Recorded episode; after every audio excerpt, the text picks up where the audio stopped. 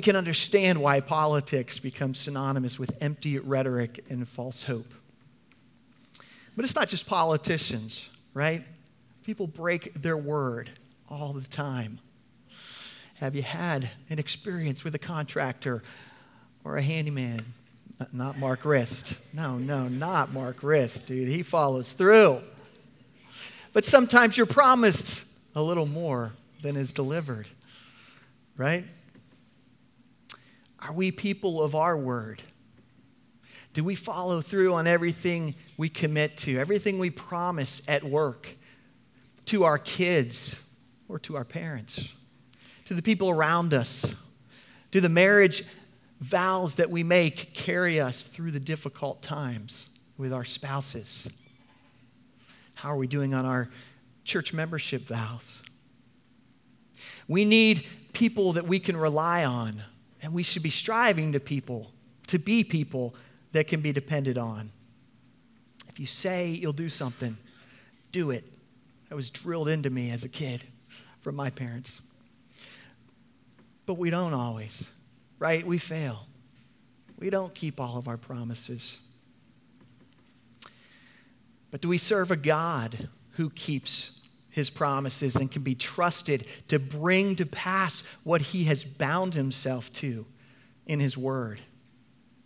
Today's passage, Jeremiah chapter 33, shows us that there is no chance that God will back out of his promises to Israel. Despite the judgment and the punishment that they were experiencing, despite that, how that made it look, God was going to come through, and God is the same yesterday, today, and forever. And He gives us every reason to trust His word in dealing with New Testament, New Covenant believers as he did with ancient Israel. So, as we pick up the text to look at it, let's pray for understanding. Almighty, eternal, and merciful God, your word is a lamp unto our feet and a light to our path. Open and illuminate our minds that we may purely and perfectly understand your word and that our lives may be conformed to what we've understood that nothing may be displeasing to your majesty through Jesus Christ our Lord. Amen. Let's jump into the chapter. We're going to read exactly half of it for our first point.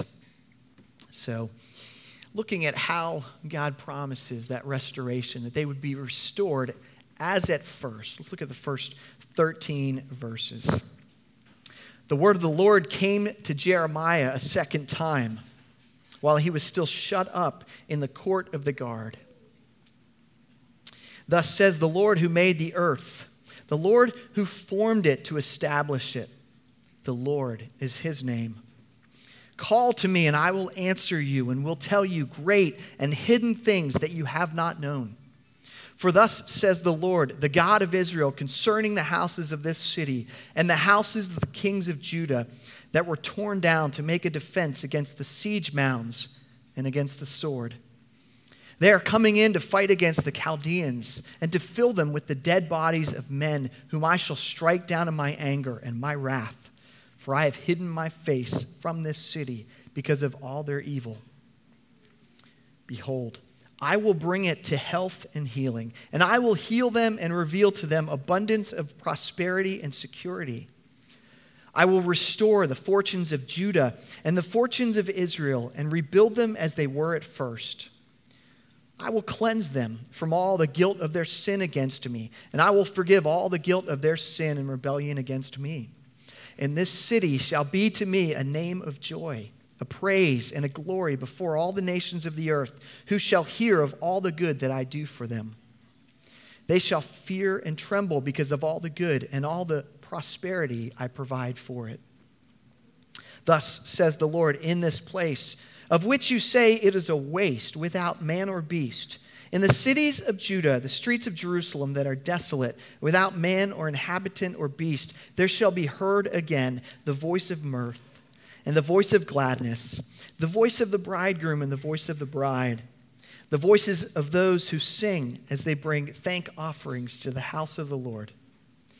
Give thanks to the Lord of hosts, for the Lord is good, for his steadfast love endures forever. For I will restore the fortunes of the land as at first, says the Lord. Thus says the Lord of hosts In this place that is waste, without man or beast, and in all of its cities, there shall again be habitations of shepherds resting their flocks. In the cities of the hill country, in the cities of Shephelah, and in the cities of the Negeb, in the land of Benjamin, the places about Jerusalem, and the cities of Judah, flocks shall again pass under the hands of the one who counts them, says the Lord.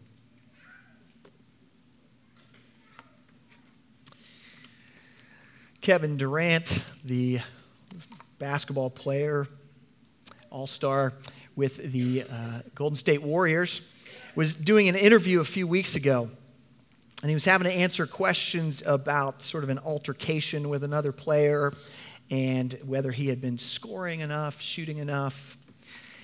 And he finally just stopped and said, I'm Kevin Durant. Y'all know me. To just end the discussion, basically, he was saying, Hey, listen, I've been in this league a long time. I've got a track record. You know what I'm capable of. You know I can score when I need to. Verse 2 God gives us this little reminder of his credentials. Thus says the Lord who made the earth, the Lord who formed it to establish it. I'm Yahweh, Creator God. Y'all know me. You know, in case anyone wants to doubt what I can accomplish and what I say will come to pass just a gentle reminder I can accomplish absolutely everything. If you're going to doubt anything I have to say, you're doubting the Almighty Creator who existed before anything in this world did, whose power brought all things into being and ordains and guides all things that will pass. Let's just throw that out there before we go any farther. Verse 3 Call to me, and I will answer you, and will tell you great and hidden things that you have not known. This is another one of those what we call coffee mug verses, right? You might have it stenciled somewhere uh, on a Christian t shirt or something. It's sort of a verse that gets pulled out of context get a lot of warm fuzzies from it. And I think we tend to treat this uh, out of context as a magical promise in prayer. That if we call out in prayer, that God will reveal hidden things to us. And perhaps, maybe God will do that for you. I mean, prayer is important. If we call out that may happen. But remember that this is spoken very specifically to a prophet, God's mouthpiece. And we are not spoken directly with Scripture like that today. God doesn't necessarily promise that He will respond with great and hidden things when we pray. He promises that He will listen and He will act if our prayers are in accord with His will, that we should seek and will find, and knock. The door will be opened. He has some beautiful promises in prayer, and prayer is vital. But when we want to know great and hidden things, or great things that would be hidden from us had God not revealed them to us, what are we talking about? We're talking about the revelation of Scripture, not just the book of Revelation, all the scriptures. Open your Bible, whether you've been a Christian your whole life or you're still contemplating it, whether you came to Christ last week, there is an opportunity for you to learn something new that would have been hidden, something great that God wants you to understand. Plus, there's a great mystery at the heart of everything in the Bible. We've got two verses in your outline there that remind us. Romans 16, uh, Jesus Christ, according to the revelation of the mystery that was kept secret for long ages, has now been disclosed. And then Colossians 2 to reach all the riches of full assurance of understanding and the knowledge of God's mystery, which is Christ, in whom are hidden all the treasures of wisdom and knowledge. The New Testament says that Jesus was a mystery hidden for ages, but now revealed and ready to be believed. That is the greatest hidden thing that God can reveal to us. Okay, so what are the great and wonderful things that God shows Jeremiah? Well, verse 5 says that he would fill the city with dead bodies. Isn't that great? Are you getting the warm fuzzies? Okay, it's a lot more than that. It's everything that comes after. It's the time after the punishment, the restoration of their fortunes and their health, verses 6 and 7. Rebuilding their city, verse 7. Forgiveness and cleansing, verse 8. God will take the empty, desolate city and bring people back, not only to normal life, but to worship and to celebrations like weddings that'll take place, verses 10 and 11. It will be brought back to the place where there not only our people are thriving, but the sheep, the pasture land will be restored as well. Why is God going to do all this? Well, verse 9 says that it's so that the surrounding nations will see and marvel at what he's done. But it's more than that. Verse 11 has a sentence that has echoes all over Scripture. Uh, other verses that sound so much like it, like Psalm 118, 29, 2 Chronicles 20, 21. What it says, give thanks to the Lord of hosts, for the Lord is good, for his steadfast love endures forever. This is a theme that's coming up because my last sermon, I mentioned that the Hebrew word for steadfast love is hesed. And I said that Michael Card had just released a book about it called Inexpressible. I was excited it was coming out. Well, now I've read it, and I recommend it to anybody. It's a great look at what that word hesed means. And you can gather from the title Inexpressible that it means a whole lot of things. There's a whole page of explanation or definitions of what that word means. It's here translated steadfast love. Hesed, the, that Hebrew word, that concept, occurs 28 times in the prophetic writings. And, and Jeremiah uses it the most of any of the prophets. And though Michael Card says that Hesed means different things and is often said to mean unconditional uh, or inexhaustible love, which it does, his definition is a little more simple. When the person from whom I have a right to expect nothing gives me everything.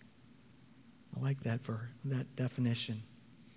Yes, Israel was in a covenant with God, but they broke it over and over in major ways. And so they had really no right to expect him to keep his side of the covenant.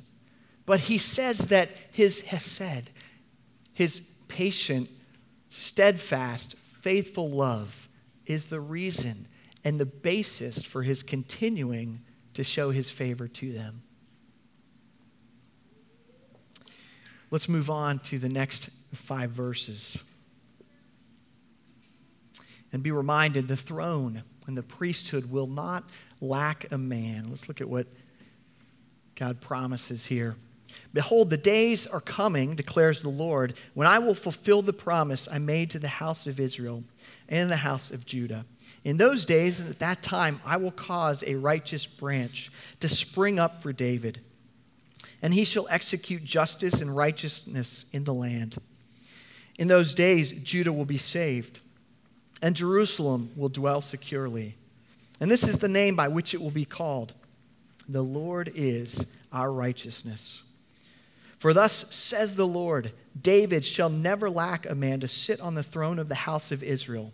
And the Levitical priest shall never lack a man in my presence to offer burnt offerings, to burn grain offerings, and to make sacrifices forever. As Phil Ryken, a commentator, uh, reminds in his commentary on Jeremiah, any time the death of a king came about, there was reason to be concerned.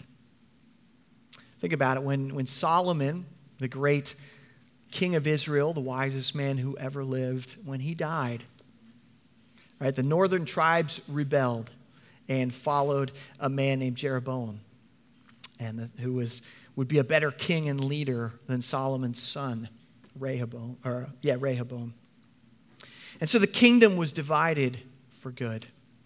When Alexander the Great got malaria at age 33, four of his generals stepped into power and fought with one another, dividing the empire. And in Jeremiah's day, the king, Zedekiah, was soon to be defeated by Babylon, and his sons would be killed before his eyes, thereby ending his reign and the kingship in the southern kingdom. It would seem, particularly to the people of Jerusalem, that God would not be fulfilling his promises of a descendant of David to rule on the throne, right? These guys are wiped out. How's it going to last? But God declares that he will fulfill the promise made to Israel and to Judah. He will keep his promises despite their flagrant sins and breaking of the covenant. Ultimately, the healing and cleansing of the land will come through one person a man who would sit on the throne of David. Perhaps not literally, but the throne. The man who would become a king and a priest. He is a righteous branch, verse 15 says, whereas every king that Israel and Judah had ever had had been flawed in some way. Even the best kings, right? David, Solomon, Josiah. Even those guys had their flaws that the Bible records. This coming king would be righteous in all ways. His name would, would be called the Lord is our righteousness, and he would bring salvation to his people. He will be visited as a baby by wise men who bring gifts meant for royalty. In death, he would be mocked with a sign declaring he was king of the Jews. And he will come in triumph on a white horse with his name written on his thigh, King of Kings and Lord of Lords, according to Revelation 19. His name is Jesus, and he is the King not just of Israel and Judah, but of all people. And he is a priest as well, having offered his body up as the sacrificial lamb that took the punishment for our sins instead of us bearing them individually. Jesus' sacrifice on the cross was a once for all time offering that God accepts as payment for the sins of his people. For those who believe, and follow him. These are great promises. But are, how trustworthy are they? The last eight verses in this passage remind us that God's promises are tied to what happens with the earth and with the universe. Let's read verses 19 through 26. The word of the Lord came to Jeremiah. Thus says the Lord, if you can break my covenant with the day and my covenant with the night, so that day and night will not come at their appointed time, then also my covenant with David, my servant, may be broken, so that he shall not have a son to reign on his throne, and my covenant with the Levitical priests, my ministers. As the host of heaven cannot be numbered, and the sands of the sea cannot be measured, so I will multiply the offspring of David, my servant, and the Levitical priests who minister to me. the word of the Lord came to Jeremiah. Have you not observed that these people are saying, The Lord has rejected the two clans that he chose? Thus they have despised my people, so that they are no longer a nation in their sight. Thus says the Lord, if I have not established my covenant with day and night, and the fixed order of heaven and earth, then I will reject the offspring of Jacob and David my servant, and will not choose one of his offspring to rule over the offspring of Abraham, Isaac, and Jacob. For I will restore their fortunes and will have mercy on them. Okay, let's do a little English grammar sentence structure lesson. You look at verses 20 and 21, and then down to verses 25 and 26, you have two if then statements, right? Conditional, causality declarations. Let's look at them. The first one essentially tells us if someone can break God's covenant with the day and the night, which would mean someday the day or the night doesn't come, that the earth stops rotating, then God's covenants with David for an ongoing heir on the throne and with priests for ongoing priesthood can be broken too. And then the second one if God doesn't really have a covenant with day and night and the heavens and the earth, then he does not have a covenant with Jacob and David to have their offspring continue to rule. It's interesting to think that God made a covenant with the day and the night, right? We generally think of God as having covenants with people, not times. But God says that He has promised so thoroughly that day will appear when it's supposed to and that night will come when it's supposed to, which means that he's also regulating the heavens and the planets, that the sun will continue to burn, the earth will continue to rotate on its axis. axis. Maybe this is all a reference back to uh, Genesis 8:22 where God promised Noah that he would keep the rhythms of creation going. He says, While the earth remains, seed time and harvest, cold and heat, summer and winter, day and night shall not cease. And then verse 22 also sounds reminiscent of a promise given to a forefather. Verse 22 says, As the host of heaven cannot be numbered, and the sands of the sea cannot be measured, so I will multiply the offspring of David my servant and the Levitical priests who minister to me. That sounds a lot like God's promise to Abraham in Genesis 22 17. I will surely bless you, and I will surely multiply your offspring as the stars of heaven and as the sand that is on the seashore. What God is saying is that I'm not going to forget about you. I'm not going to stop loving and delivering on my promises to my people. Yes, I've punished them, I've disciplined them for a time, for a season. But through it all, until the planets and the heavenly bodies stop working like I've designed them to, you can count on me. So for Jeremiah, as he is looking at destruction coming, standing on the precipice of the nation being attacked and destroyed and carried off, Jeremiah gets these amazing promises of God that then he passes on as the mouthpiece. That say essentially, it's all still on. I know what things look like that I'm withdrawing and abandoning my people. But I made serious promises in my covenants with Abraham, with Noah, with Moses, with David, my people, and I intend to keep them. This time of discipline and pruning will lead my people back on track. And the future will be beautiful when I restore them to the land, back to their health in abundance. If you need some assurance, just look up. Just look to see if day still comes and night still comes. And you'll know that I'm still guiding and ruling and delivering my people.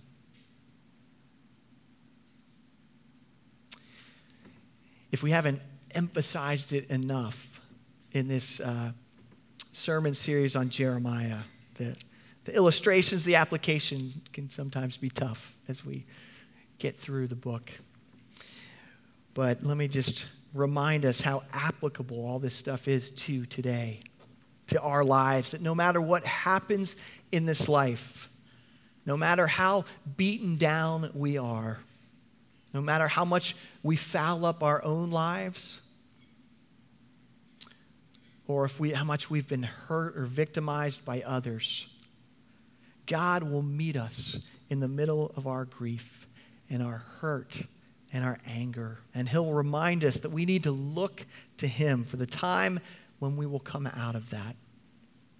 I remember talking to a dad once who had listened to his teenage son's uh, problems, his angst and, and depression, and, and he was sort of sensing that maybe suicide was on the table in, in his son's mind.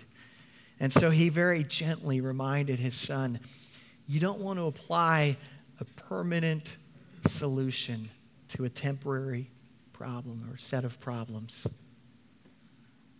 Not trying to downplay anyone's pain. But that was a good reminder that whatever we're wrestling with right now, you may come out of it in a few years. You may not even remember it as things in our lives go. Or if you do, maybe you'll look back and go, wow, God really used that for good, for teaching me, for shaping me, to grow and mature me. I guess what I'm trying to say is the perseverance of the saints. Sometimes we make that a very theological concept that, that has to do with uh, justification and sanctification and, and these things. But it is also just a really practical, wonderful thing that Christians need to be ready to persevere through all their di- difficult circumstances because God promises good things at the end of them. Now, we got to be careful because sometimes we supply the definition of good and it's not what God would necessarily call good. God doesn't always promise the rosy, happy life. That's not what I'm saying at all. We may need to struggle with chronic illness and pain. We may lose loved ones. We may die for our faith. But God will be faithful through it all, I've read some pretty amazing promises that we can stake our lives on. Let's read a couple. They're in your outline. Or if you're really quick with your Bibles. John 14, verses 2 and 3. Jesus told us, In my Father's house are many rooms. If it were not so, would I have told you that I go to prepare a place for you? And if I go and prepare a place for you, I will come again and will take you to myself that where I am, you may be also. That is a beautiful promise. Romans 8, the end of the amazing chapter, the last couple verses say, No, in all these things, we are more than conquerors through him who loved us. For I am sure that neither death nor life, angels, nor rulers, things present, nor things to come, nor powers, nor height, nor depth, nor anything else in all creation will be able to separate us from the love of God in Jesus Christ our Lord. Jesus is preparing a place for us to live where we are united in his love. 1 Peter 1 says, God has caused us to be born again to a living hope through the resurrection of Jesus Christ from the dead, to an inheritance that is imperishable, undefiled, and unfading, kept in heaven for you. Doesn't matter how long it's going to happen, it takes to happen. Your inheritance will not fade or perish at all. It's there for you.